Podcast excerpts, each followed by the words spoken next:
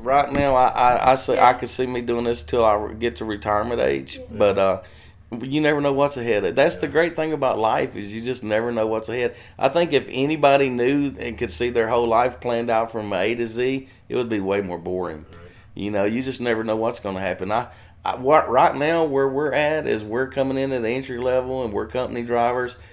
The only thing we're thinking about right now is uh, potentially in the future becoming owner operators. You know, that's the next step. We're we're business minded uh, people and. Uh, that's just a logical next step in this game is to have your own truck. Right. Where it goes from there, who knows? But this is something that uh, if you enjoy what you're doing, it's not like work, and and we really enjoy this. I mean, like I said, even when we get in construction or or something happens, we make the most out of it and.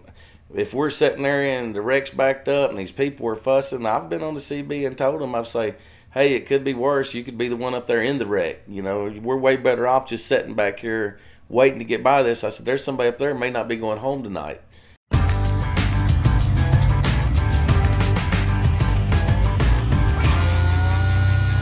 You'll be hard pressed to meet cooler heads than those of the husband wife team pair of relative trucking newbies I had the pleasure of sitting down with in Hartsville, Tennessee. Tommy and Linda Bryant, you heard Tommy speaking up top, have about a year as a company team with Old Time Express, pulling a van and generally loving life together after their midlife switch to over the road work. I'm Todd Dills, and for this edition of the Overdrive Radio podcast, we drop into Hartsville in the small fleet office of Old Time, where I met the Bryants. Before trucking, with the kids grown and out of the house, Tommy and Linda were already basically spending much of their time together running a small Hartsville cafe. A road trip taken in a four wheeler out west, though, gave them an idea of how they could get even closer and for longer, maximizing that precious commodity of time, as Tommy puts it. What are you doing with work but selling your time to an employer, after all? Whether that's yourself or, as is the case for the Bryants now, the old time express fleet. And though Tommy and Linda may be new to trucking, it hasn't taken them long to see, as both pointed out, the potential value of more flexible sleeper splits beyond the 8 and 2 currently available, particularly for their team operation. We get to that soon enough. I'm Tommy Bryant. I'm Linda Bryant. And what do you guys haul? Mainly powdered steel, but we haul other stuff too. But mainly we haul powdered steel to Canada. Okay. That's our main run. We up there about five times a week. And um, coming back? Uh, we usually out of Canada we come back empty. Okay. We and then most of the time we pick up in the states, Okay.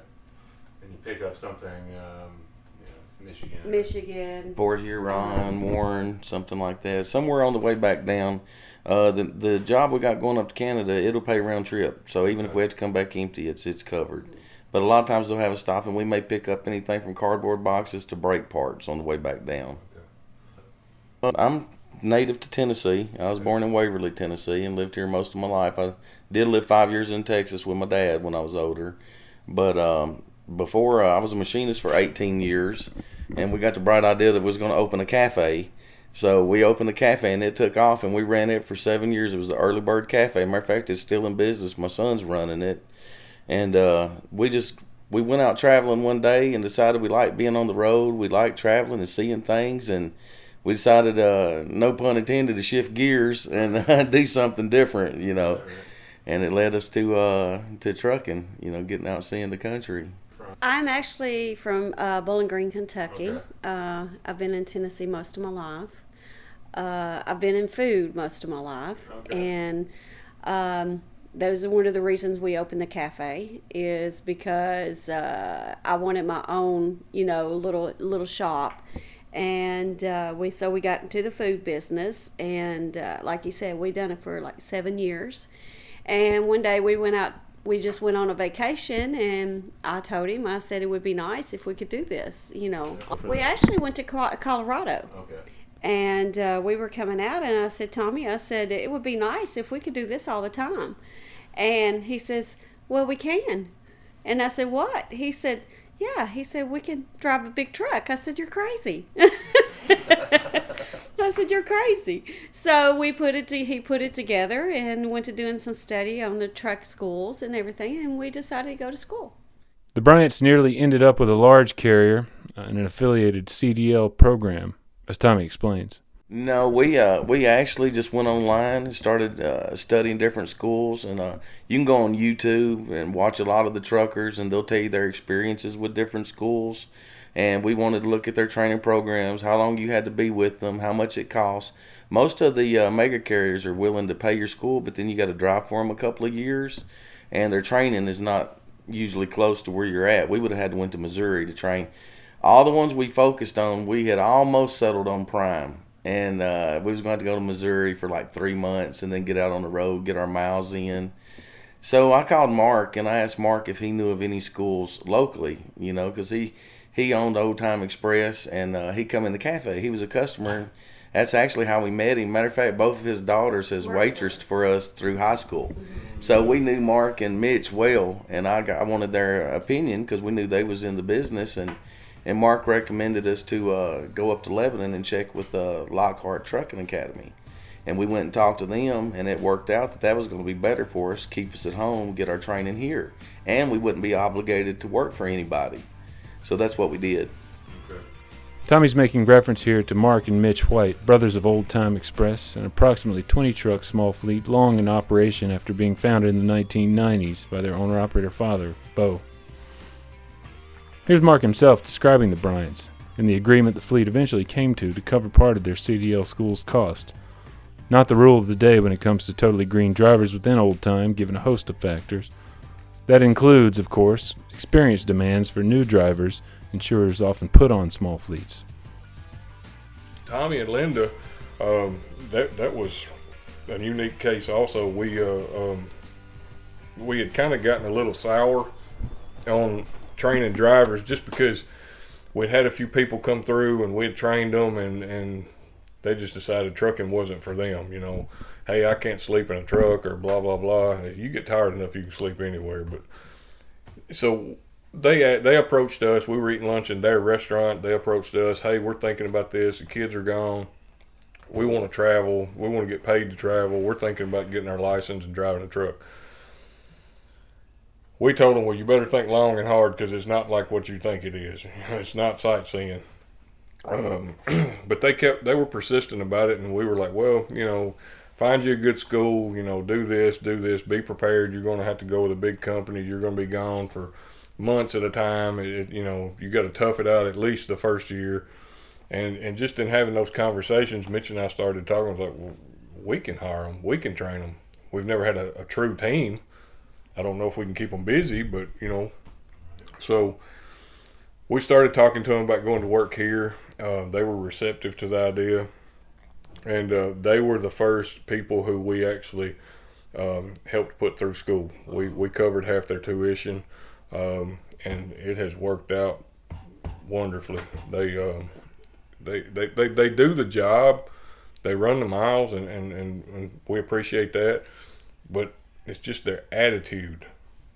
I mean, you couldn't ask for two better people who, who you can tell they like what they do, and it shows. And and to me, uh, and I think Mitch would agree, we can't buy that kind of advertising. No, that's good as far as you know recruiting uh, other drivers or even your customer uh, to see that you know they, they they're in a good mood. They they like what they do.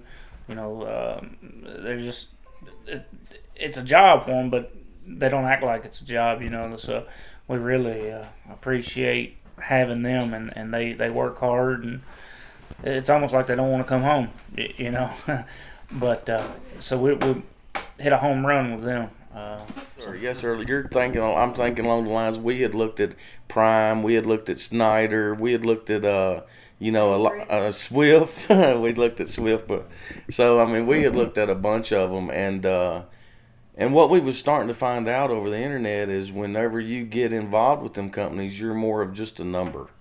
You know, we're as this being a smaller company, we can call these people up. We don't even have to tell them our name. We start talking to them. They know who they're talking to, and they take very good care of us. It's like working for your family. I feel like.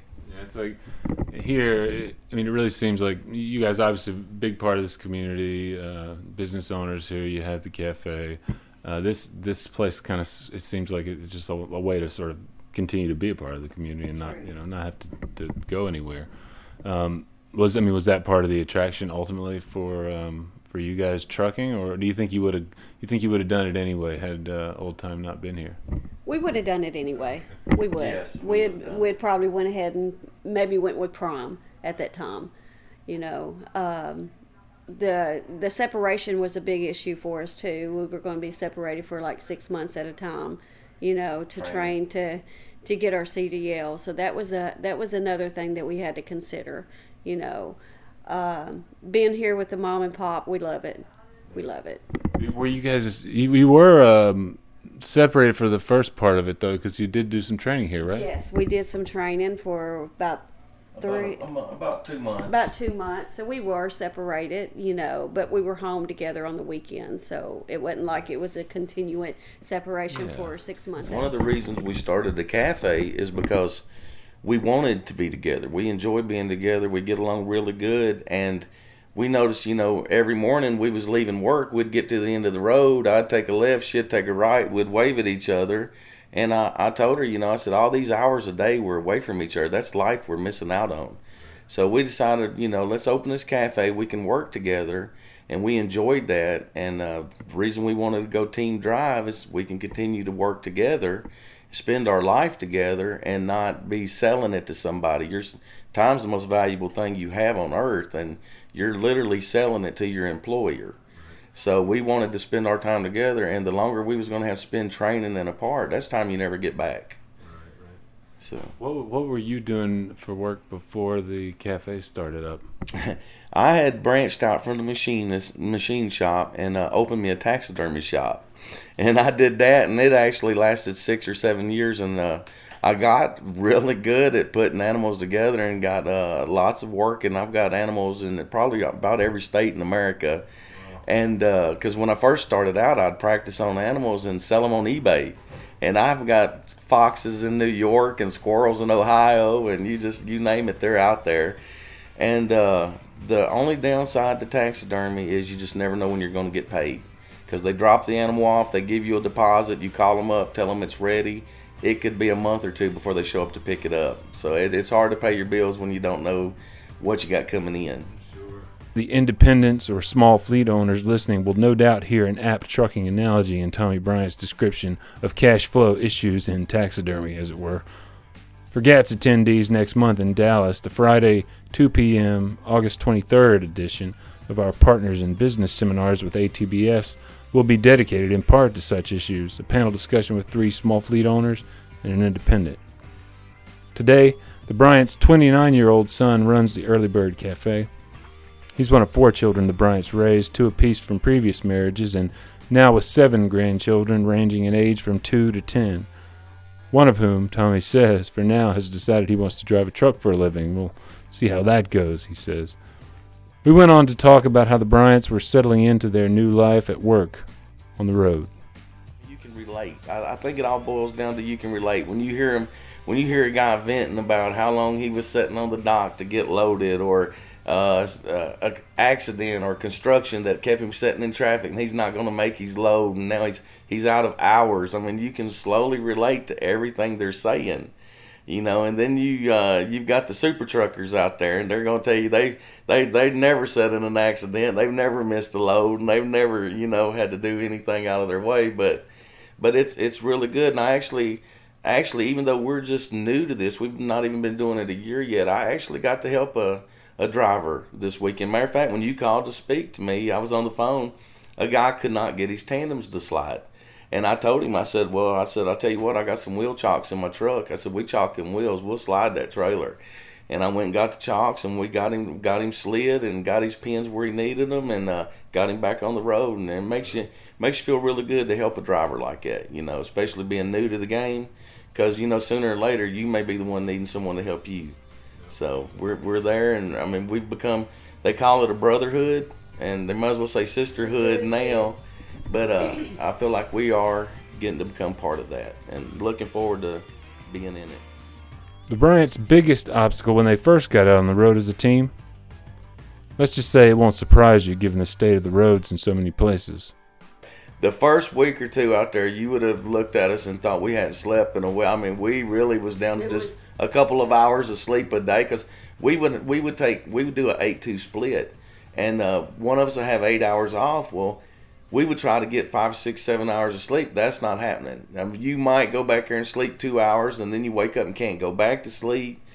Maybe before the end, you start again. You might get another little hour of sleep. So you're running like three hours of sleep. You felt all the bumps in the road, so we went and we bought us some mattresses, and we've actually got a what about ten inches of mattress oh, Memory foam. memory foam. We've got yeah, we've got two four inch memory foams and an eight inch memory foam on there. So we we're doing. I mean, we're just slowly adapting the truck and finding what we found that the springs on the mattress. You would hit a pothole and still continue to bounce a moment or two after you pass it.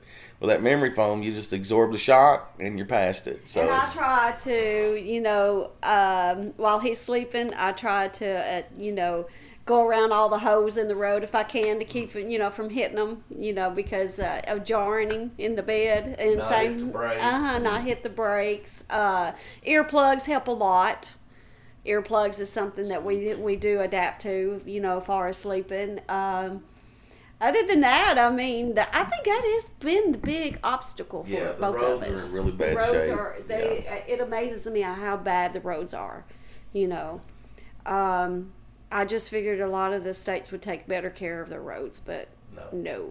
And, it's, and it, it occurs to me too, having having ridden in a truck in the past, that this is probably not something that that would have been so obvious to you when you're in your car on a vacation running across the across the country. But once you get in that really heavy vehicle, you really feel a lot more of the, you of the conditions. and and that and from what I hear, they've came a long way. You know, they used to call the old cab overs uh, back breakers, and you know they had solid seats. Well, now they've got the you know air suspension in the seat, and they really upgraded the suspension. And they say you know the wear and tear on the truck is tremendous because they say for everything you feel coming through the truck, it's it's twice as bad under the truck. You know, and so I can imagine that. And uh, the trucks are really made well because what they go through bouncing up and down the road, you would think they would just be falling apart, and they don't. I mean, they really hold up to it. And uh, if they could get these roads smoothed out, I mean, I think it would. You would see a lot less frustrated and uh, angry truckers out there. So, because uh, a lot of the times, I mean, you're bouncing up and down the road, and your equipment's coming loose in the truck, and you just got to stay on top of it. Part of the sleep challenge as a functioning team has been mitigated for the Bryants by using the 8 and 2 split, as was intimated earlier. Along with many other haulers out there, both truckers can see, though, the, tra- the attraction of a more flexible split. If rules change, Tommy says, So what Linda and I have already thought about is maybe doing five and five, so that we never have to drive longer than five hours at a stretch. Because if anybody's out there that, that has driven, know that those hours between like uh, one in the morning and six a.m. is the hardest time to keep that head up. I'll, I'll get drowsy, you know. So I think that if we can get it down to five-hour shifts, that won't be a problem. It would be nice that uh, if I'm getting to that drowsy spot because Mark was he tells us Tommy if you're sleepy pull over. He said take 30 minutes, 45 minute nap, and then get back on the road if you feel like you're ready for it. He said never drive tired. They they do not want us to drive tired. He'll tell you that stop, rest area, whatever you got to do, stop. But it would be so nice that if I could wake her up or you know say hey. I'm really tired. Will you drive a couple hours? I'm going to hit the bunk a couple hours and just keep rolling instead of losing that 30 minutes to 45 minutes. You know, the drivers, they can set regulations for you need to sleep here or stop here, but only the driver knows when he's tired. And everybody's internal clocks are different. Some people would rather drive all through the night and sleep in the daytime, and then vice versa. So I think with them putting more of it into our control, uh, it, it's going to be a positive move for the drivers because it, it does let us say, I'm sleepy, I'm going to sleep, but it's not going to cut into my drive time. Anybody else hungry? If you find yourself headed through Hartsville, due northeast of Nashville along Tennessee State Route 10, and want an excellent burger, find the Early Bird Cafe where 10 crosses Andrews Avenue right in the center of town. After talking with Bryant's at Old Time Express headquarters nearby, we went to lunch there and they gave me the tour in brief. It's called the Early Bird Cafe. Tommy and I sit down one day and try to figure out some names of what we wanted to name it. And So we come up with the Early Bird Cafe. The reason being is we had a lot of hunters that, or Tommy actually is a hunter himself, and no place to eat early in the morning. So we started out opening at 4 a.m. So for about the first Five years, Five years. probably. 4 a.m. in we the was morning. up we at was open. 1.30 in the morning, and we was in here and had this open by 4 o'clock every morning. So uh, specifically for the hunters. But as you can see, we've made it like country, and we put all this wood on the walls. And when you first walked in there, this was just block walls. There was no roof. You could just Mm-hmm. see straight through out to the, the whirly birds, and so Nice. we've kind of made it like country looking. It's got wood paneling on It does. around, and yeah. Uh, all the stuff you see on the walls, our customers has brought in and pretty well gave to us. Yeah, all the old farm Uh, implements and stuff all been donated. Yeah, the the one with the muzzle loader over here and the chicken and stuff. It was one of our first customers. He's Oh. passed and away he's now. passed on now. So wow. yeah. What about Yeah, what is that? It's uh, That's a black powder gun that blew up on him when he was shooting it. really. Yeah, he, he gave it to me to hang on the wall. We get a lot of comments about that. And the scope above it was actually on it.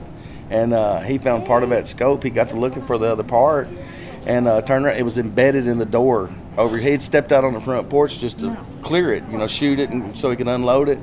And uh, the, it blew up. And if the scope had come just a little bit lower, it would have probably killed the guy. But he said he literally had to wiggle it out of the door to get it out of the panel. Oh, we loving it. Love We it. loving it. We love it. You want to come go on the road with us? See a lot of country. No, I- I'm on the road, nothing, but ain't I'm no. I'm on the road a lot. It's good to see you, man. Oh, you see a lot of country, don't you? Let's see if I can round my son. Joey. Machine. Yeah. Oh, look at this. Hey, Joey, this is Todd. Remember I was telling you he was coming to interview us from about that. Overdrive Magazine? Yeah. This is this is my son Joey. He worked with us about three years before we turned it over to him. Okay. So he's uh, he's still hitting and getting it. Yep. You still enjoying it, Joy? Oh yeah. Okay, well that makes all the difference in the world. A big thanks to the Bryants, and I'll say this: the early bird comes complete with a big eight-seat liar's table, as Tommy calls it, right up by the counter. Show up around lunchtime, and I guarantee you won't regret it. Say hi to Trousdale County Sheriff Ray Russell for me. Guess what he did to start his working life some decades ago? As Tommy put it around the liar's table, Makes you wonder how you go from lying on log books to law enforcement. there you go. There you till next time.